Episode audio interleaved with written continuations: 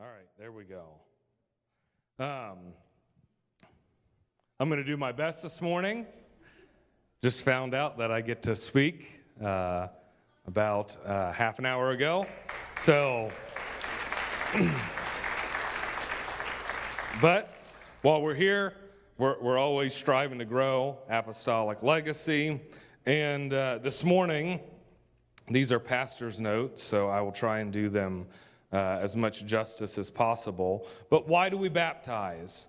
Um, you know, there is a, a lot of discussion um, throughout uh, the Christian realm of is it necessary to be baptized? How you should be baptized? Uh, and people want to argue and squabble over what is there. Um, and uh, you know, we, if you want to go into a more in depth discussion, we can have a Bible study with you and we can get into semantics uh, around what does the word baptism even mean. It means to be immersed. And so, why would they use a term that means immersed to facilitate anything that is not that? Um, but uh, when we look at what Paul wrote in Hebrews 6, uh, 2 verse 1, it says, Therefore, leaving the principles of the doctrine of Christ, let us go unto, on unto perfection, not laying again the foundation of repentance from dead works and of faith towards God, of the doctrine of baptisms, and of laying on of hands, and of resurrection of the dead, and of eternal judgment. So, what Paul's saying here is we're, not going to depart from what Jesus has already established. And, and we'll get into talking about, you know, well, what was John baptizing in uh, and what ultimately uh, b- became the foundation of the plan of salvation in Acts 2.38. But in 1 Corinthians 10, verses 1 through 2, it goes on Moreover, brethren, I would not that ye should be ignorant how that all our fathers were under the cloud, and all passed through the sea, and were all baptized unto Moses in the cloud and in the sea. And uh, so this is not a, a new concept of being covered by something. It is established in the Old Testament. We can go back and we can talk about uh, repentance and what it means to die to your sins and sacrifice and having something cover that when they had to kill the lamb and put the blood over the doorposts, uh, to passing through the Red Sea, passing through the water so that that old life behind them could be cut off and be killed, uh, and making it ultimately to the promised land and guided by uh, a cloud during the day, pillar of fire by night. But it is, it's there in the Old Testament. You go and you look at what the tabernacle uh, and ultimately what the temple had. There was a laver of water that followed right after the brazen altar. What was the purpose of the brazen altar? It was to bring uh, forth a sacrifice to cover your sins.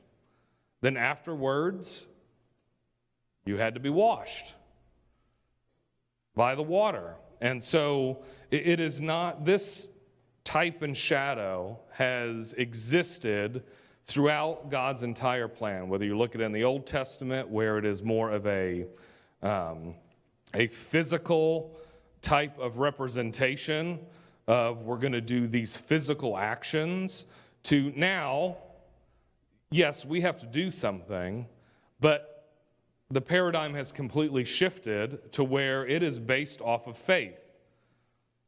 Because all I'm doing is asking the Lord to forgive me for my sins. not actually sacrificing something, Uh, and when you think about, you know, a lot of people think, oh, I brought a dove and I just throw it on this campfire and I walk away. Or I brought a goat and I just throw it up here and burn and walk away. No, there was a process by which you had to be touching that animal as it was killed because you were transferring that. So there, there's this physical action, there is this intimacy of that interaction uh, that really, you know, made it uh, tangible. I would say, you know, I think a lot of times we take for granted uh, that oh, the Lord can forgive me, or um, you know, I, am I know I'm not perfect. God knows I'm not perfect. And so uh, love co- covers a multitude of sins. And all of those things are true. Uh, but when we really think about for us to be able to walk into the Holy of Holies and walk there boldly, that required uh, the sacrifice, even greater of an animal, but that of a man who was perfect and who bore those uh, sins and that shame and that guilt for us in one of the most horrendous and grotesque ways that a person can die. And uh, to really make that personal, I think a lot of times we try and distance ourselves, you know, from uh, what the actual action that it took for us to have that right. And then what does that ultimately open us up to uh, is being baptized. And, and why do we do that? You know, John the Baptist, he came and he was preparing the way for the Lord. Uh, he was, you know, giving a baptism of repentance. Um, you know, we'll read uh, a little bit later about Acts 238 uh, what Peter preaches on the day of Pentecost. And so that this first action is really to repent.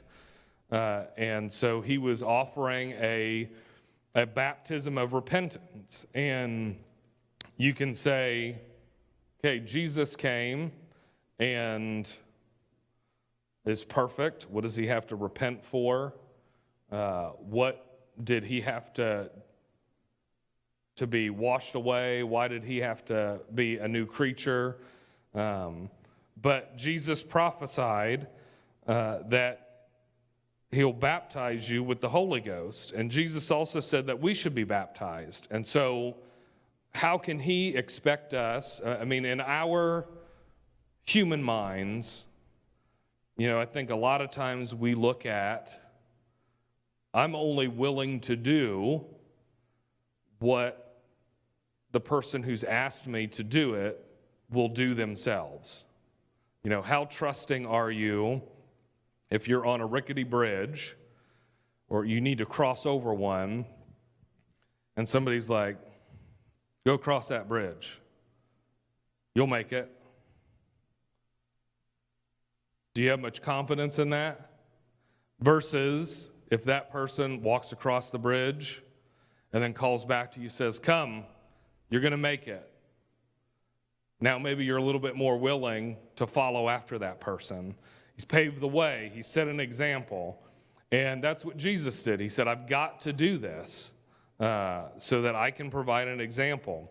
Uh, in Mark 16, verses 15 through 16, it says, And he said unto them, Go ye into all the world and preach the gospel to every creature.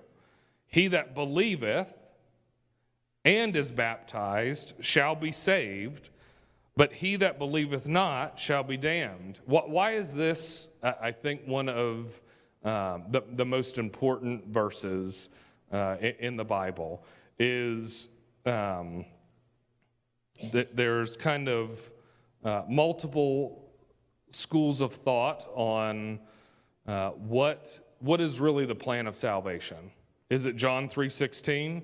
For God so loved the world that he gave his only begotten Son, that whosoever believeth in him should have everlasting life. Yes, that's true. Uh, but just believing in God is not enough.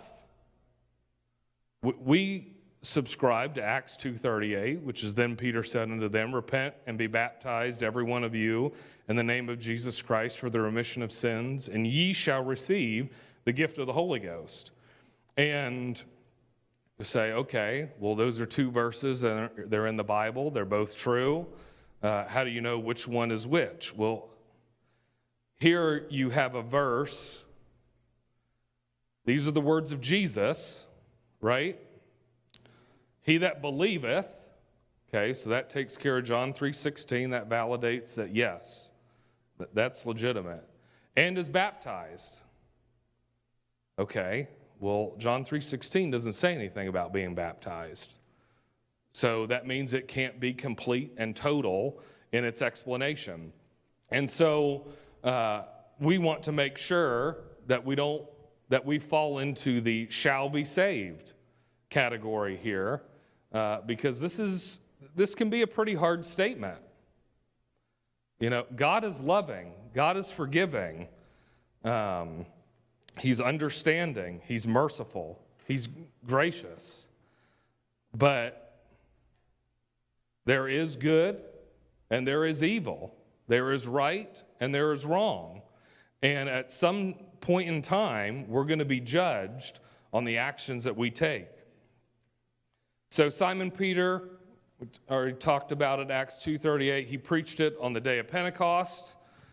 And later that day, 3,000 souls were baptized and received the Holy Ghost. That's documented in, in Acts 2, verse 41. The uh, early church preached to the, that the Samaritans should even be baptized in the name of the Lord Jesus. When you look at um, Matthew, Mark, Luke, John, these are the Gospels. This, these are Jesus' teachings, documentation of, of his life. Uh, then you get into Acts, which is the, the actual name is the Acts of the Apostles. So these are the things that they actually did.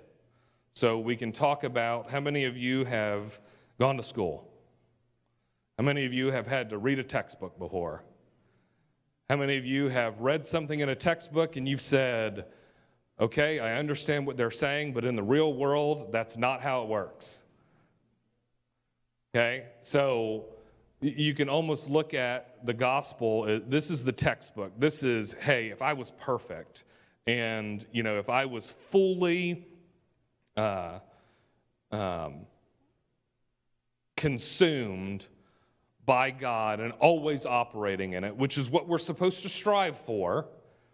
I would have an understanding. I would know these things. This is how I would live my life.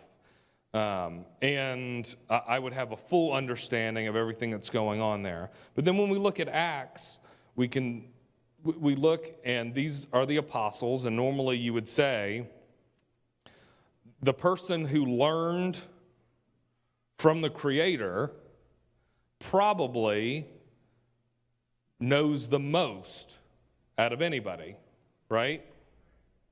So these are the people who lived with them, experienced everything, learned all of his teachings, and then went out and acted upon them. And uh, so that's why when you look in Acts, there's several other uh, verses here that every act, whenever the apostles went out and baptized somebody, it was in the name of Jesus, in the name of the Lord Jesus. Uh, Cornelius, the first ever Gentile convert, and his household were baptized in the name of Jesus, and then they received the Holy Ghost. Uh, the believers at Ephesus, they had been baptized by John the Baptist. So if you've been baptized before and you say, Why do I need to get baptized again? Were you baptized in the name of Jesus? Here, they had done what was instructed. They had followed John the Baptist, and he baptized them unto repentance. They got a further understanding of, hey, I need to be baptized in the name of Jesus. And when they did that, they received the Holy Ghost. So this is not uh, something that is uh, in my opinion, up for debate. And you may say, okay, well, what about Matthew? Because I'm sure a lot of us go to the, the verse towards the end of Matthew where it says, uh, Be baptized in the name of the Father and the Son and the Holy Spirit. And, you know, there's a lot that we can get into and we can talk about who was the book of Matthew written for. Was written for the Jews. And if you're trying to talk to somebody um, about uh, salvation, you need to talk to them in a language and in a way that they can understand it. If I'm going and talking to somebody who only speaks Spanish and I only talk to them in English, do you think that's going to be a very effective conversation? Probably not. Uh, and so if you go and you say, you need to be baptized in the name of Jesus to the Jews, what is this name Jesus? We don't know the, the name of God. So, how did they know him? They knew him by titles, by what he did. And so, this was not a, uh, and we can get into, okay, it says the name of those things. You know, so there, there's a lot of things that you can unpack. But again, we want to relate that back to what did the apostles actually do and why was it necessary? And when we look in Acts, when we look throughout the rest of the Bible, there's nowhere that anybody was baptized like this. In fact, this is the only time this phrase is uttered in the entire Bible. So, um, Paul was commanded to be baptized by Ananias calling on the name of the Lord. Again, this is in Acts. And this is why he would later write in 1 Corinthians 6:11, "And such were some of you, but ye are washed, but ye are sanctified, but ye are justified in the name of the Lord Jesus and by the Spirit of our God." There is a power, and again, this is something that is faith based. I, have done several Bible studies. The water that is in this baptismal tank comes from the city of Newark.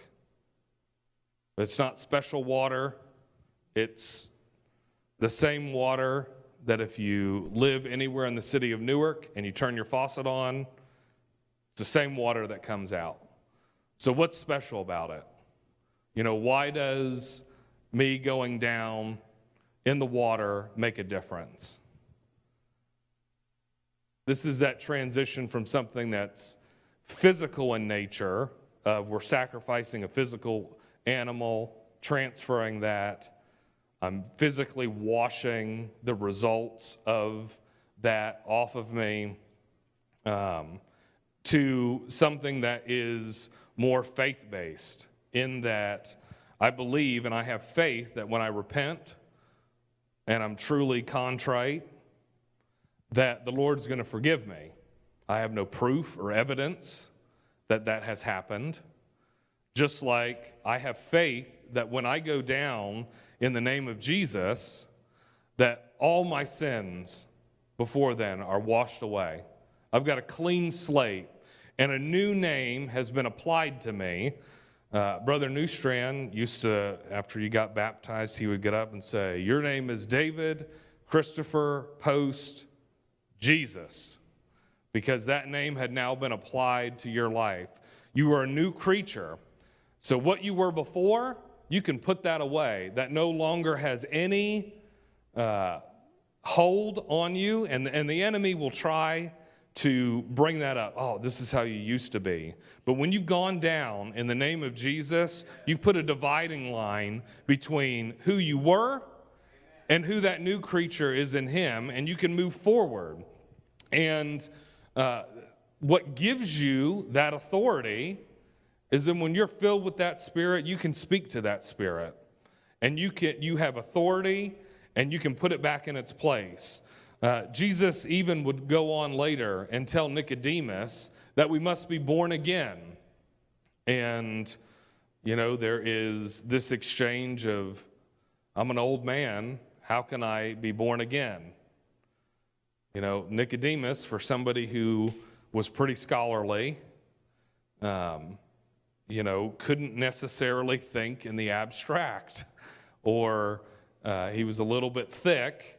Uh, you know, Jesus tells him numerous times, tries to say it, uh, and, and, you know, even shows maybe a little bit of frustration where, like, hey, if I can't even tell you something this simple, how are you going to understand what all I have for you?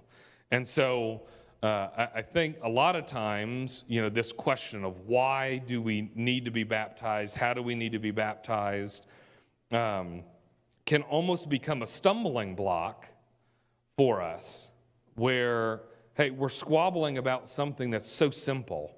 It's very straightforward, it's very clear, but we're going to get hung up on that when God has all this other stuff that's waiting for us everything that he wants to show us. And uh, we, tells Nicodemus we've got to be born again of the water and of the Spirit. So, th- this is also a, a, lot of times we categorize baptism and, and we kind of limit it to just uh, being baptized in water, but we're also baptized by fire. Uh, Paul, you know, told Titus uh, in Titus 3 5 through 6, not by works of righteousness which we've done, but according to his mercy, he saved us by the washing of regeneration and renewing of the Holy Ghost, which he shed on us abundantly through Jesus Christ, our Savior. Simon Peter would agree in his writings in 1 Peter 3:21 the like figure whereunto even baptism doth also now save us, not putting away the filth of the flesh, but the answer of a good conscience towards God by the resurrection of Jesus Christ. So, this is talking about the comparison of the works that we're doing do not justify us any longer. And they never justified us. We know that faith without works is dead and all of that. So, this is not to discount um, how we should behave, how we should act, uh, the charity that we extend towards others. This is not a discussion on that, but you're not going to get saved by the actions that you take. You've got to have faith that the actions that you're taking are going to justify you. And they complement one another. Um, Paul taught that our baptism was a type of burial in Romans 3 6, 3 verses 3 through 4. It says, Know ye not that so many of us, as were baptized unto Jesus Christ, were baptized into his death? Therefore, we are buried with him by baptism into death that like as Christ was raised up from the dead by the glory of the Father, even so we shall we should walk in newness of life. When you come when you're baptized in Jesus name and those sins have been washed away and you you've become a new creature in Christ, that old man is buried and gone. You are free to walk in, in life, in uh, vigorousness, in passion. Uh, if you've ever, uh, I've had multiple knee surgeries that have, um, prior to that, it was difficult to walk. I'm sure several in here have probably had a knee replacement and hope that they never have to go through that again. Uh, but after you go through that, most of the time, what I have heard is, wow, I have no pain whatsoever. I, ha- I can now get around. I can, uh, I have a, a, new lease on life. You know, I, I was stuck in a chair at home, and now I can get out and about and I can be active again. if that's what a knee replacement can do for people, what if you unloaded all your baggage? What, what if that old creature that you were, all the bad habits that you had, all, all the sins, all, all the things that, the shame and the guilt that you may feel, what if all of that went away? You know, how much lighter do you feel? Have you ever seen somebody after they, they get baptized or they get the Holy Ghost, they almost kind of have a bounce a little bit in their step? You know, and, and it is, why is that? That's because there has been this release of things that have been weighing you down. And, and a lot of times we don't even know that they exist. Um, and recognizing, and, and how does that happen? Yes, I believe that God honors the action, the faith, and there is a transformative uh, thing that occurs within our own mindset, within our own bodies, when, when we follow what God has said. But the water's not what did that. And it is, uh, we're buried with Him in baptism. This is in Colossians 2:12 buried with him in baptism, wherein also ye are risen with him through the faith of the operation of God who has raised him from the dead. So the very same power that raised Jesus from the dead is now alive in you.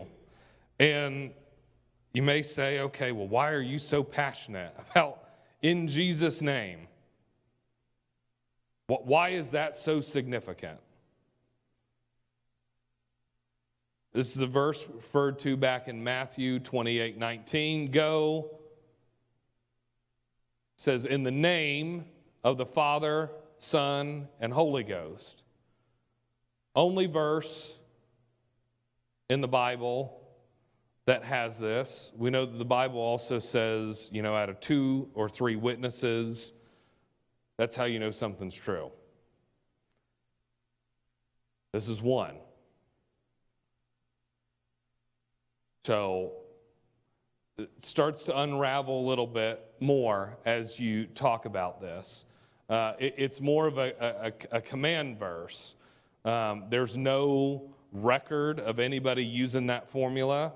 If you can look in the entire book of Acts, you can go back and you can look at uh, all the other uh, epistles that are there. You're not going to find an example of where anybody was baptized using this formula you can look at and we can say, okay, Father is capitalized, Son is capitalized, and the Holy Ghost is capitalized. And that is not just because we did it on this sheet, but that's how it's done in the Bible. What, what happens when you capitalize a noun? Becomes a proper noun. Who knew that you were going to get an English lesson this morning? From somebody who's not an English major. But you capitalize a proper noun when it's referring to somebody specific. So, for example, if my daughter says, My father said, or if she wrote, My father said, clean up your room, father would have been capitalized because it's referring to me. I'm very specific, I have a name, and I, I can be identified. This is not just a fathers should tell their children to clean their room. And so it is. Uh,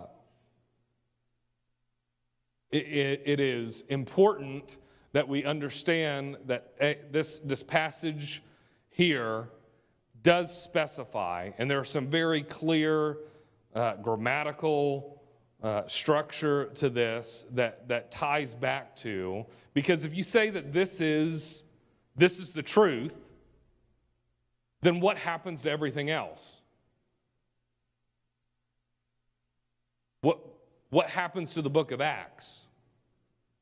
Because if they didn't baptize this way, then is Acts true? But this still falls in line with Acts, right? Because it's talking about the name. So we know that there are no contradictions in the Bible. Uh, we go and not title, name is singular, Jesus, said, I and my Father are one. He that has seen me has seen the Father. I come in my Father's name. Again, these are, these are the words of Jesus here. I think that he's probably the ultimate authority on how we should be saved. Does everybody agree with that?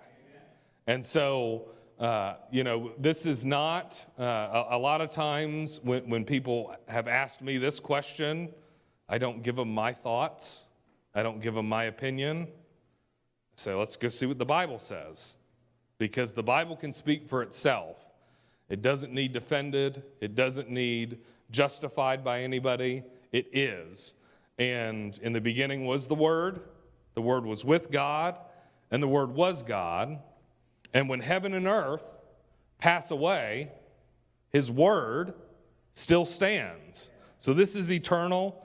Uh, it's, all, it's always going to be there. In Colossians 3 17, it says, and, whoso, and whatsoever ye do in word or deed, do all in the name of the Lord Jesus, giving thanks to God and the Father by him. This is a verse that has uh,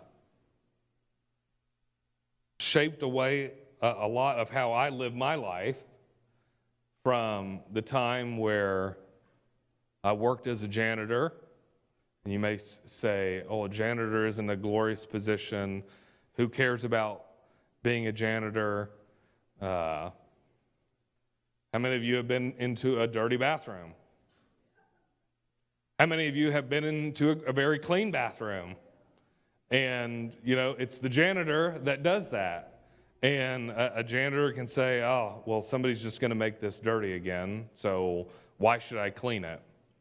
Or you can say, I'm going to do this as if the Lord's asked me to do this, as if He's the one that's going to use this. Uh, whether that is in your work now, um, and, and you can look at, man, I don't enjoy uh, the job that I'm doing, the work that I'm doing, the environment, the people that I work for. I don't work for the company that employs me.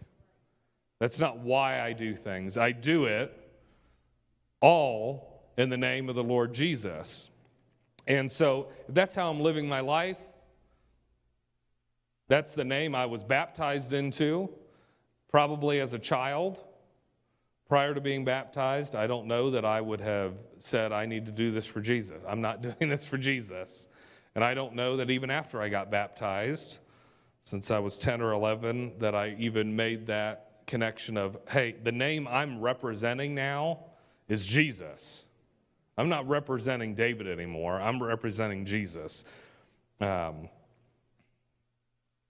in Galatians 3 27, it says, For as many of you have been baptized into Christ, have put on Christ. Represents the greatest act of love ever seen in John 15 13. Greater love hath no man than this, that a man lay down his life for his friends. Jesus died so that we could be buried with him. And that's not the end of the story because he rose from the dead. And so that means we can be raised again if we've been buried with him. The only way that you get buried, be baptized in the name of Jesus for remission of sins. Second Thessalonians 1 3, it says, Because that your faith groweth exceedingly, and the charity of every one of you all toward each other aboundeth. Love one another. That includes your enemies.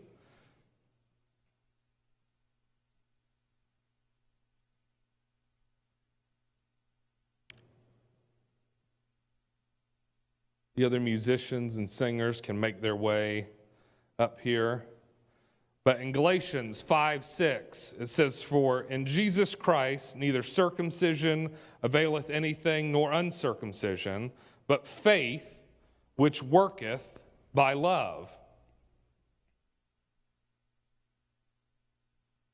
In Revelation 2 4 through 5, says you've left your first love. First love. He's talking to one of the, the churches here.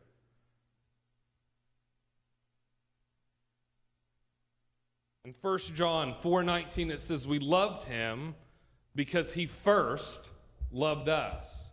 His actions when it comes to we can go back to how we started, which was Jesus did these things himself. This was not a, oh, I'm the one providing this, so I'm excluded from uh, having to do these actions. I'm perfect. I already have the name of Jesus. Why does it need applied to my life? He set, set the groundwork for each of us to follow in his footsteps because we're supposed to be Christ like, right? To be a Christian means to be Christ like, behave like a Christian, behave like Christ. I know I miss the mark a lot of times,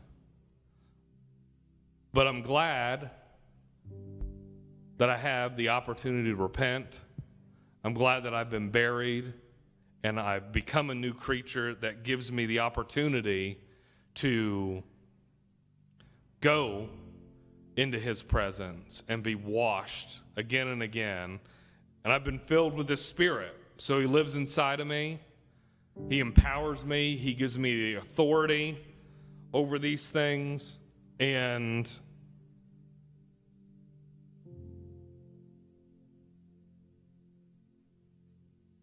the first question that Jesus asked Simon Peter after he d- denied him around the fire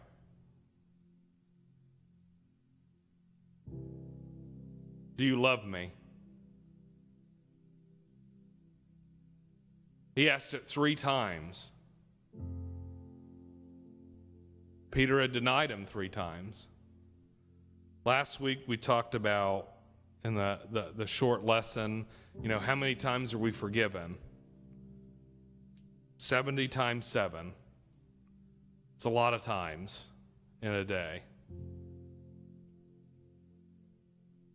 After I have denied Jesus, whether I don't know that I have ever in my life said, I don't believe in Jesus, I don't believe in God, I don't believe that He is the Savior, the Messiah. I don't think I've ever said that. But have my actions maybe undermine that? Or maybe have my actions or thoughts or emotions denied the fact of what he is and who he is to me. And every time he matches and he says, You're mine. I forgive you. I love you. Because I've put my name on you, I've put my spirit in you. And it is. Uh, that all starts when you apply his name in the waters of baptism on your life. And you may say, Well, I've got the Holy Ghost, I just haven't been baptized yet. There's not necessarily an order of operations to the plan of salvation. It just means if you want to fully experience what it means to be saved, you've got to experience and you've got to do these three things. It's simple, it's not complicated. The world tries to complicate it. And it's, I think it's a tool of the enemy to prevent you from all the rest of the New Testament that he has for your life. If you get hung up in Acts, you don't hear any of the, the epistles you can't experience revelation if you're hung up in Acts. You may not even understand the Gospels. But it all starts with a step of faith in just regular water, but with a supernatural God that's doing something amazing to transform your life. You can stand. We're going to open up the altar. Cora and her family can go back and start getting ready. And we're just going to